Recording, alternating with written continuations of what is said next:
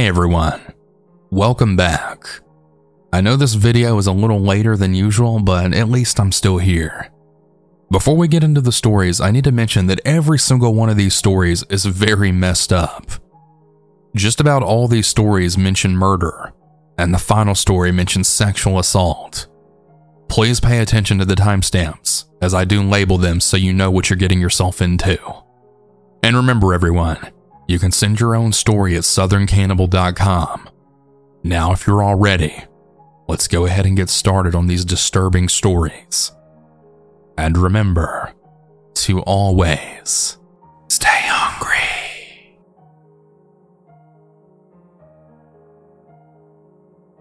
The story happened a long time ago, but I still remember it as if it happened yesterday. My cousin and I, both of which were 14 year old females at the time, were having a sleepover one summer night. We spent the night in sort of a summer house, a one room building which had electricity, a table and chairs, a stove, and two mattresses that we were supposed to sleep on. We didn't sleep, of course, and we spent the night eating instant noodles, trolling people on Omegle, and having fun. We had stayed up until around 4 a.m. I can't remember whose idea it was, but we agreed on going outside into the cornfields. I forgot to mention that this happened in rural Poland, in a place where large empty fields surrounded us on all sides, with only a few houses littered here and there. Due to the cornfield's position atop a sort of hill, we thought they'd be a great place to watch the sunrise, and they were. We left the summer house and stepped outside where it was really cold and slightly dark. Although the sun was just about peeking over the short, steep, grassy hill a few hundred meters in front of us. The cold breeze compelled us to wear jumpers, although our legs still trembled, as all we were wearing were thin PJs. When we got there, we walked slowly through the massive field, admiring the sunrise and just talking amongst ourselves. I must admit that we were getting quite nosy, since we didn't expect anybody to hear us, anyways. I mean, who else could be possibly treading the paths of this cornfield at 4 in the morning? Suddenly, my cousin stopped mid sentence and looked into the distance with a horrified expression. This scared me, of course, and I turned quickly to where she was looking. Somewhere in the distance, I spotted a group of about five men wearing dark clothes. From their height and body shape, I assumed all of them to be around 18 to 20 years old. I felt my heart sink once I saw them, since I'd gotten so comfortable in having no one around. The first question that popped into my mind was, What the hell are these guys doing here? However, as soon as that thought appeared in my head, it was answered, because that was when I noticed what they were all standing around. It was another guy like them who was kneeling on the ground. My cousin and I just stood in silence, watching the whole scene unfold. Over the occasional chirp of a bird and the constant noises of crickets hidden in the corn, we heard one of the men talking in an aggravated tone. Another responded in a much more quiet way, to which the first man responded still angry. Although it was still very much dark outside, and the sky was only just beginning to turn from pitch black to orange, the faint sunlight allowed us to see how the one man kicked the one kneeling on the ground. As he fell to the ground, another guy kicked him, and soon, all the guys in the circle were now beating this poor dude up. After what felt like hours, but was probably only about five minutes, one man picked up the one that was getting beaten up, and we saw that he was limp and didn't react. He dropped him on the ground and promptly started to scan the fields for witnesses, I assume, and so did the others he was with. We knew what we had just witnessed wasn't meant for us to see. My cousin grabbed my right arm and then ran in the direction from where we came and then said in a panicked voice, I think they saw us. We took the path that would take us to the summer house the quickest, which ended up not even being a path, but was more like a run through the hard stalks that were left after the weed had been harvested. I know I shouldn't have, but I took a glimpse behind me while running. I swear I saw the group slowly heading in our direction with that limp, bloody body left in the field. I nearly fell over, running back down the steep hill, but thankfully, my cousin caught me. We ran back inside and locked the doors, then promised ourselves we'd never go back into those fields at such an ungodly hour ever again. My cousin's legs got cut up pretty badly when we ran through that weed, since she was wearing shorts, unlike me. To this day, you can still see some of the faint scars where the scratches were. They serve as an everlasting reminder of what we witnessed that night and what we'll probably never find out.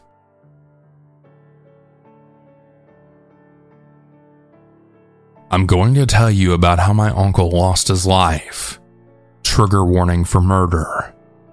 This all happened during the night of November 3rd, 2013, in Henderson, Nevada. So, my uncle and his on again, off again girlfriend went to a bar or party. They were both drinking, and later on in the night, they got into an argument. When they were leaving, she decided to take his car keys and leave him there. Him wanting his car keys back, he walked to her apartment to get them from her. Obviously, we only have her side of the story, but she said that she was scared for her life, so she went to a neighbor guy's apartment to get him to go back to her apartment with his gun to wait for him to show up. They said when my uncle showed up, he was trying to kick in the door, but he couldn't.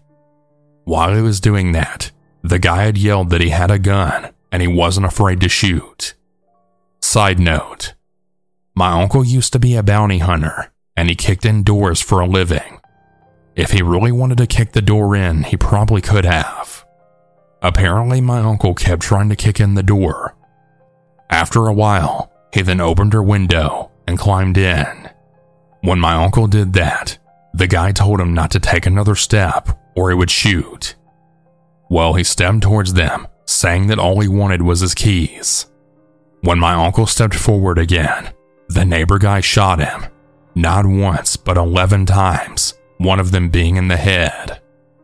I haven't mentioned this part, but the neighbor guy was an ex military, so you would think he would know where to shoot to injure and where to shoot to kill. With them saying it was self defense and the fact that my uncle was a felon, no one got charged for his murder. In my honest opinion, if she was so scared for her life, why didn't she stay at the neighbor's apartment rather than bringing him back to her apartment and waiting for him?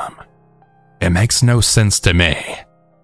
I honestly feel like they planned for this to happen, because a few months later, they announced they were together and they even took pictures of themselves shooting at targets in the desert. So, yeah, that's how my uncle lost his life. This year will be 10 years since it happened. It still kills me inside knowing they're out there living their life like nothing ever happened. If anyone wants to check the validity of this story, I'll have an article linked in the description.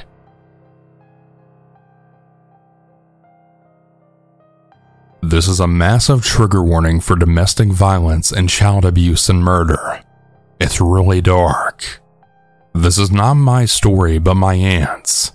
For privacy, I won't say their real names, but I will attach his name at the end for Southern Cannibal so that it can research the end of the story. Just to let you all know, guys, this story is indeed real. They sent me an article, but out of respect for them and their family, I can't include it. Anyways, continuing on with the story. When I was about nine years old, my favorite aunt asked my mom if she could have me and my younger brother and have a sleepover at her apartment because she was having a rough time and she wanted to spend some time with us. My mom agreed, and we were so excited. We had a really great day that day.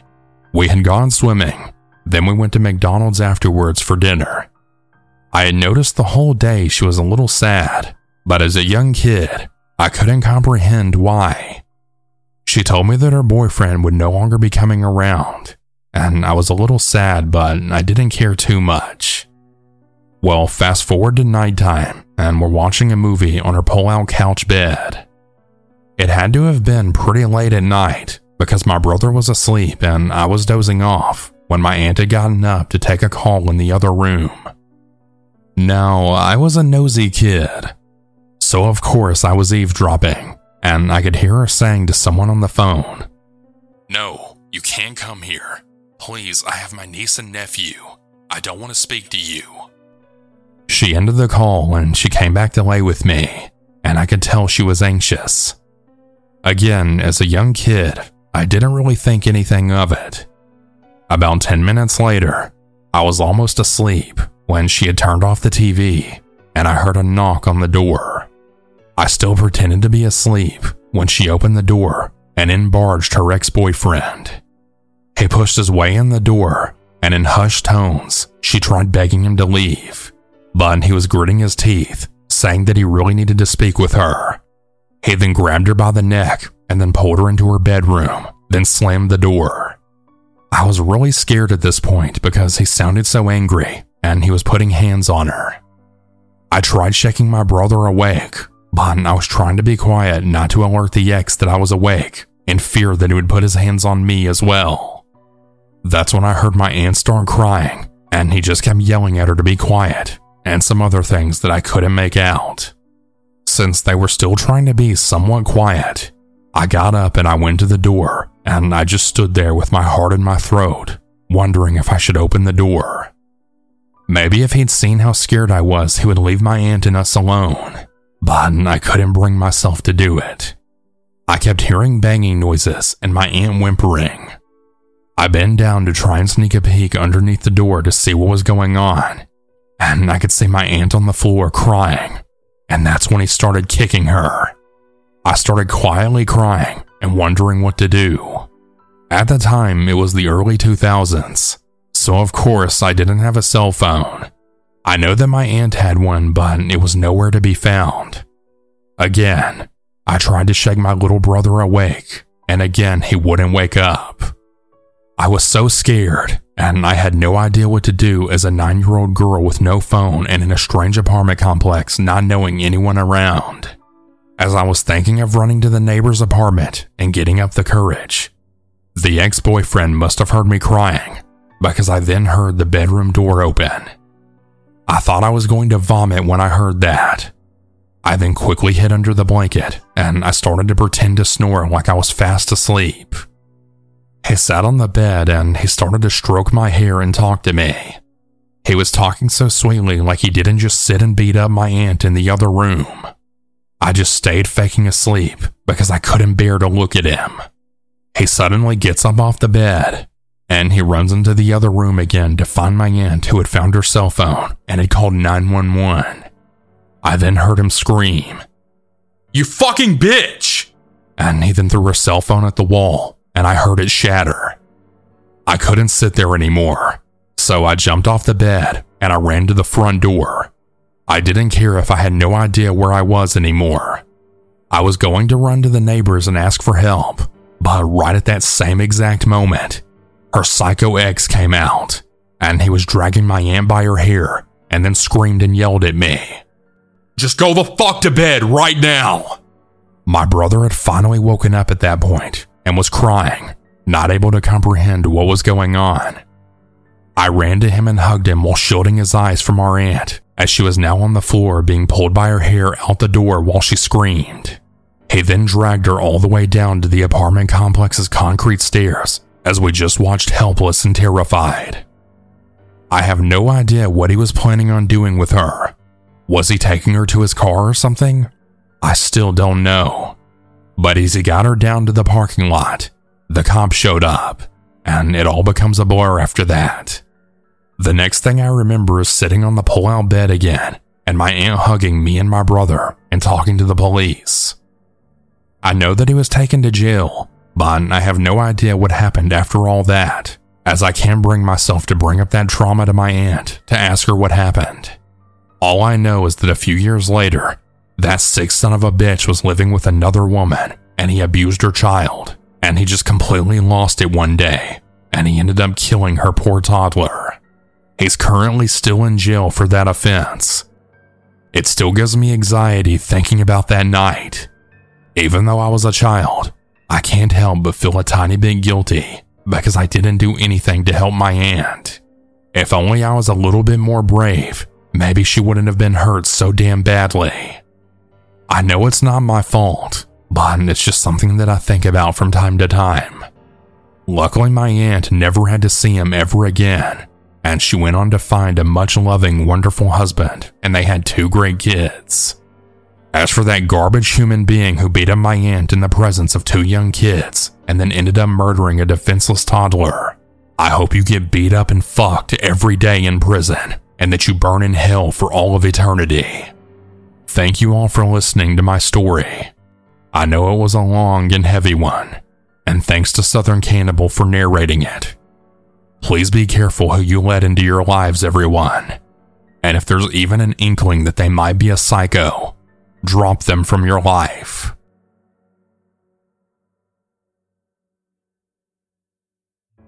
I'm a 23 year old female, and this happened when I was about 13 years old.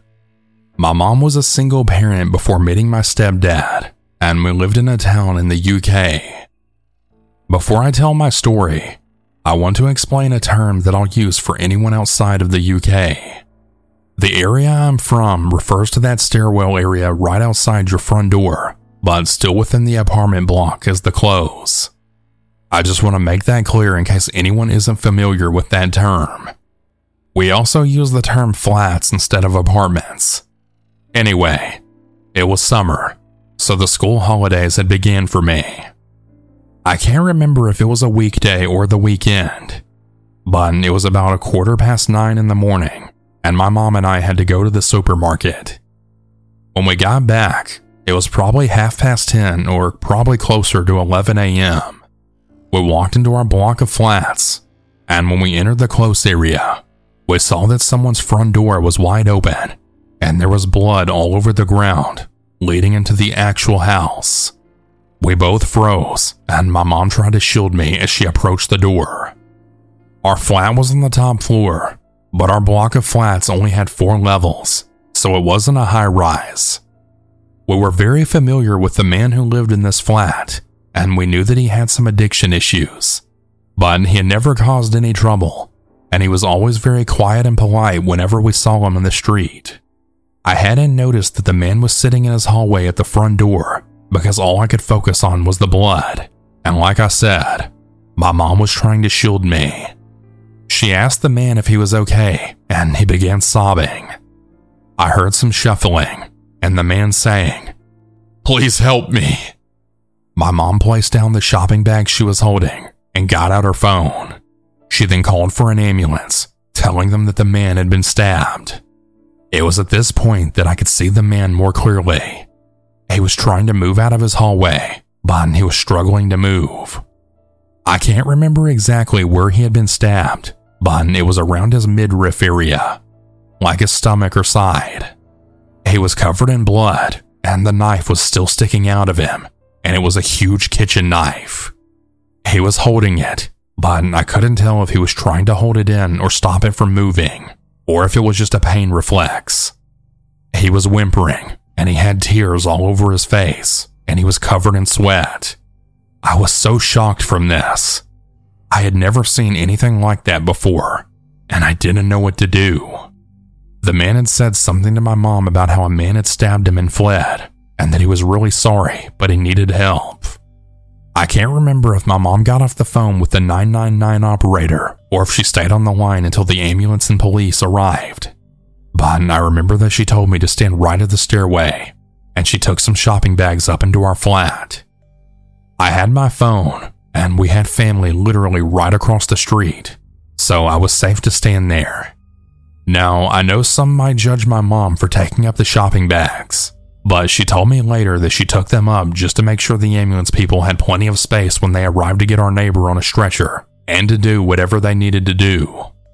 Until you're in a situation like this, it's really hard to know exactly how you would react, and I understood her reasoning. I was still in shock, and I was frozen to the ground. I remember trying not to look at the man because I didn't want him to feel like I was judging him or something. I know it sounds stupid in hindsight, but in my 13 year old head, I thought that if I stared at him, it would make him feel worse, and I was way too frozen to comfort him. I really regret that now. I stared at the ground and I couldn't get over the amount of blood. The man was conscious, but he looked exhausted. And when my mom came back down, his head was rolling back and he looked like he was struggling to keep his eyes open. When the ambulance and police finally arrived, my mom and I went upstairs to our flat. We looked out the window and we saw him being taken away once they'd done whatever they had to do with the close. We later found out that he had apparently been stabbed because he owed money to a drug dealer and he kept putting off paying it. We knew that he had addiction struggles, but we didn't know the details of what substances he was dependent on. I still don't. The drug dealer showed up at his house and was demanding the money, which the man didn't have. The drug dealer was really sick of the man not paying him, and they got into an argument. The dealer then stabbed him and then fled the scene. I assumed that he brought his own knife with the intent to harm the man because we found the man slumped right at his front door, with the door lying wide open. There was blood in the close and in his hallway. So the man must have been standing just outside his door and maybe dragged himself into the hallway to lean against the wall, hoping someone would enter the close or exit their flat and come across to help him. It also scares me to think that if we arrived home later, we might have stumbled across a dead body. I don't know how long he was bleeding out for, and he'd already lost a lot of blood already. It was really lucky that we got to him when we did, and that we didn't encounter the drug dealer. The man fortunately survived, but I think that he avoided us afterwards. We knew that he survived because my town was full of tons of gossip, and people found out he was doing alright in the hospital. We would see his living room curtains open or closed at various times if we were outside, so we knew that he must have gotten home at some point afterwards. However, we didn't see him outside his house again. I wondered if he was too weak to go out, or perhaps he was afraid or just felt ashamed about what happened. He ended up moving away, and someone else eventually moved into his flat. I don't know what happened to him, but I really hope he got the help and support that he needed to get sober. And I hope the man who stabbed him was caught and put in jail, but I'll never know for sure. We eventually moved away from that area a few years later, and it's been so long that there's no way I could ever know where life took our neighbor after this incident. I just hope the man responsible rots in prison for the rest of his life for attempting murder on someone, as well as profiting off someone's addiction.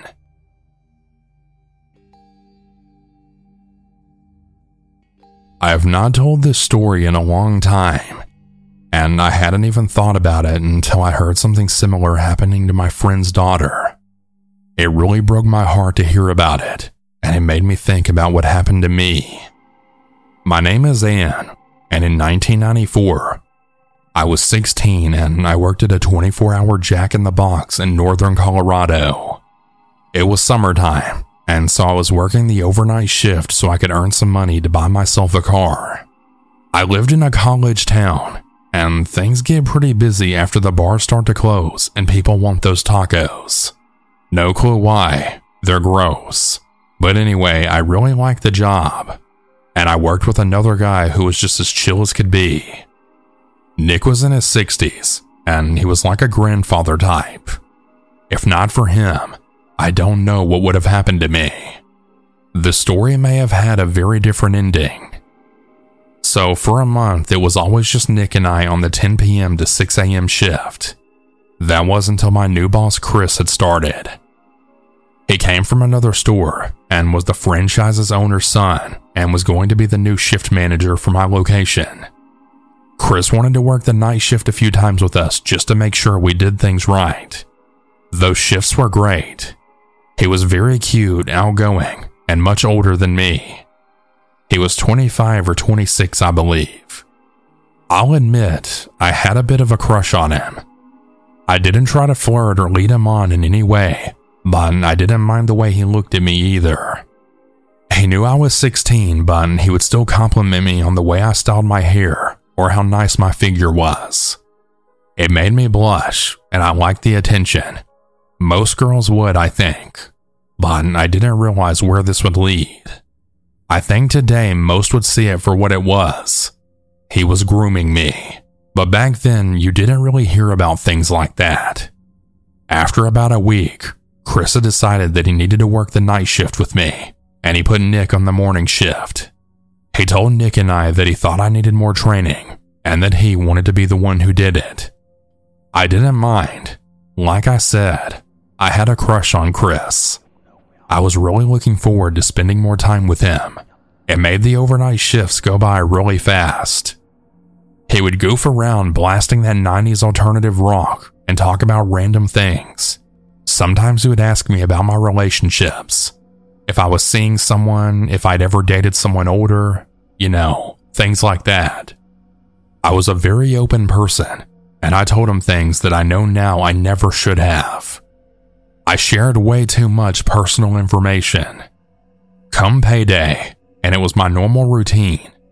I was to wait to pick up my check in the morning after my shift from the day manager.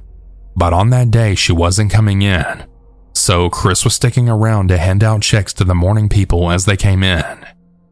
I was done with my shift and I wanted to get my check, so I went upstairs to the office. Chris was waiting there for me, and he told me to come in and lock the door. I kind of laughed at this, and I asked why he needed me to lock the door. Well, he said he had something private to talk to me about. The look on his face and tone of his voice made it sound like I was in trouble or something. I got a bit worried, thinking I was getting fired for something. He told me that if I wanted to get my check, I would have to do him a favor. I asked what he was getting at, and he said that I needed to come around the desk and get on my knees. I was in shock. I replied back with, You're joking, right? He didn't smile. He said that if I wanted to get my check, I had to suck him off, and that he knew that I wanted him, that he knew I wouldn't say no. At this point, Chris has his pants unbuttoned and his dick was peeking out. He added that if I didn't do it, I would be fired. His dad was the owner, so who would he believe? Him or me? I honestly didn't really know what to do. I needed this job, and I hadn't been in a situation like this before. I mean, I did think he was cute and I did like him, but I knew him being so much older made it wrong. Hell, being my boss made it wrong. But once again, I wasn't sure what to do. He saw the panic in my face, then softened his voice, saying it really was okay. If I didn't want to do it, I didn't have to. That he was sorry for making a threat. That if instead, and if I wanted to, he would take me out to dinner and a movie. He said not to tell anyone and that he was really sorry. He just really liked me and he thought we could date. I told him that I wasn't sure if I could date him, but that we could try being friends. I don't know why I said that, why I didn't just quit right there, but I was very overwhelmed and confused about my feelings, about his threats, and just everything. He handed me my check and he asked if he could drive me home. I said that I needed some time to think about things and that I had my bike and that I could get myself home. He said he would see me tonight for work and once again that he was really sorry for upsetting me. I said thank you and then I left. The bike ride home gave me some time to think about what happened and I just kept questioning myself. Did I lead him on? Was I being flirty and didn't know it? Did I want him? I somehow convinced myself that it was my fault, that I had given him the wrong idea. I made it home and went to bed, but I didn't sleep well though. That evening I showed up to work, and Chris wasn't there yet. Nick was though. I was happy to see him, and I gave him a great big hug. He said that Chris had called him in for that shift. I was honestly very relieved by this. I wasn't really ready to face Chris yet, I decided to tell Nick what happened and that I didn't want to work with Chris anymore at all, and I wanted to see if I can switch to day shifts or just quit altogether. Nick then said that it wasn't my fault and to stay away from Chris altogether. That I need to tell someone at HR about this and that he'll back me up. I was so glad to hear that someone believed me and that I had options. The night went on smoothly, and when Nick had finished up his duties, it was a little before the shift had ended, and he said he had to leave a bit early. I told him no problem and that I could finish up the shift solo, and I knew that the day crew would be in shortly. It was a Saturday, and mornings were slow, and managers didn't show up normally. Nick said goodbye and then left. I had just finished the cash drop, and I was waiting the last 20 minutes or so until day shift showed up so that I could help the random customer that may come in, which, much to my surprise, Chris shows up. He came inside and went right into the office. He didn't say anything to me. I didn't want to talk to him anyway. I was still really processing what had happened the day before. So the morning person shows up, and I get ready to leave. When Chris opens the office door, and he asked me to come in. I obliged and I went in. I wanted to tell him off and tell him that I didn't like what he had done. He said again that he was sorry about what happened. I said we could just move past it. It was over. Whatever it was he thought it had been. But then he walked behind me and he locked the door. That made me nervous. I knew that no manager would be in today, and no one else saw him come in and go to the office. He also can watch the cameras. So here I am alone with a guy who's really started to make me feel so uncomfortable. My brain finally clicks that I'm in danger. Chris approaches me and then hugs me from behind. I can now feel that he has a hard on. I wasn't enjoying this, and I said as much. I said I really needed to get home and that I do not like this. He holds me tighter, and I start trying to wiggle out of his grasp. He tells me that I've been nothing but a big dick tease, and that I want what is coming. I said that I didn't, and I don't like this, and that he needs to let me go. I told him I would scream, but he told me that no one would believe me, that he'll say that I stole money and I'll be fired. He then pushes me down onto the floor and starts kissing my neck. I just froze. It was like my whole body just stopped responding. I was there, but I wasn't.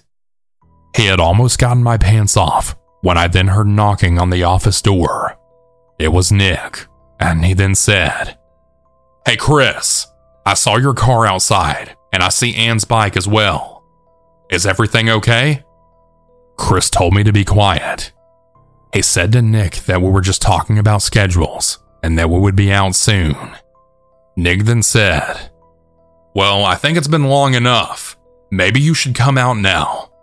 This really spooked Chris, and he let me up. He told me to not say a word and just leave. I went to the door and opened it up. Nick was there and he asked if I'm alright. I told him I am now and that I need to go. He said to go wait in his car, it's unlocked, and he'll be out shortly. I go to his car and as soon as I sit down, I just start crying and shaking, and I get really mad. I'm so mad at myself for letting this happen. Mad at Chris for being a creep and thinking how stupid I was.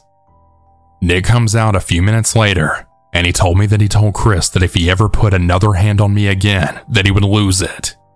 I asked Nick why he came back, and he told me that he had forgotten his jacket and had had his wallet inside. That he noticed my bike was still here and that Chris's car was here as well. He said that he just had a feeling that something was wrong after what I had told him about the day before. Nick then says to grab my bike and put it in the back of a station wagon that'll drive me home. He tells me that it's my choice, but that I really should tell the cops and call HR. I tell him that I'm scared and I'm not really sure if that's what I want. He told me that I did nothing wrong and that Chris is a creep and that he most likely has done this before. I agree, and I said I would make a report, and I then asked him to take me to the police station. To wrap things up, Chris got fired, and a couple of other girls came forward from another store saying that he tried to do the exact same thing to them. He only got a slap on the wrist though. No jail, and he had to do some community service, since he never did actually rape anyone. So, yeah, I really hope I never meet Chris ever again, and I hope he never hurt anyone else. Hey everyone, I hope you all enjoyed these stories. If you ever want to submit your own, you can do so at southerncannibal.com. Have a good night, everyone. And remember to always stay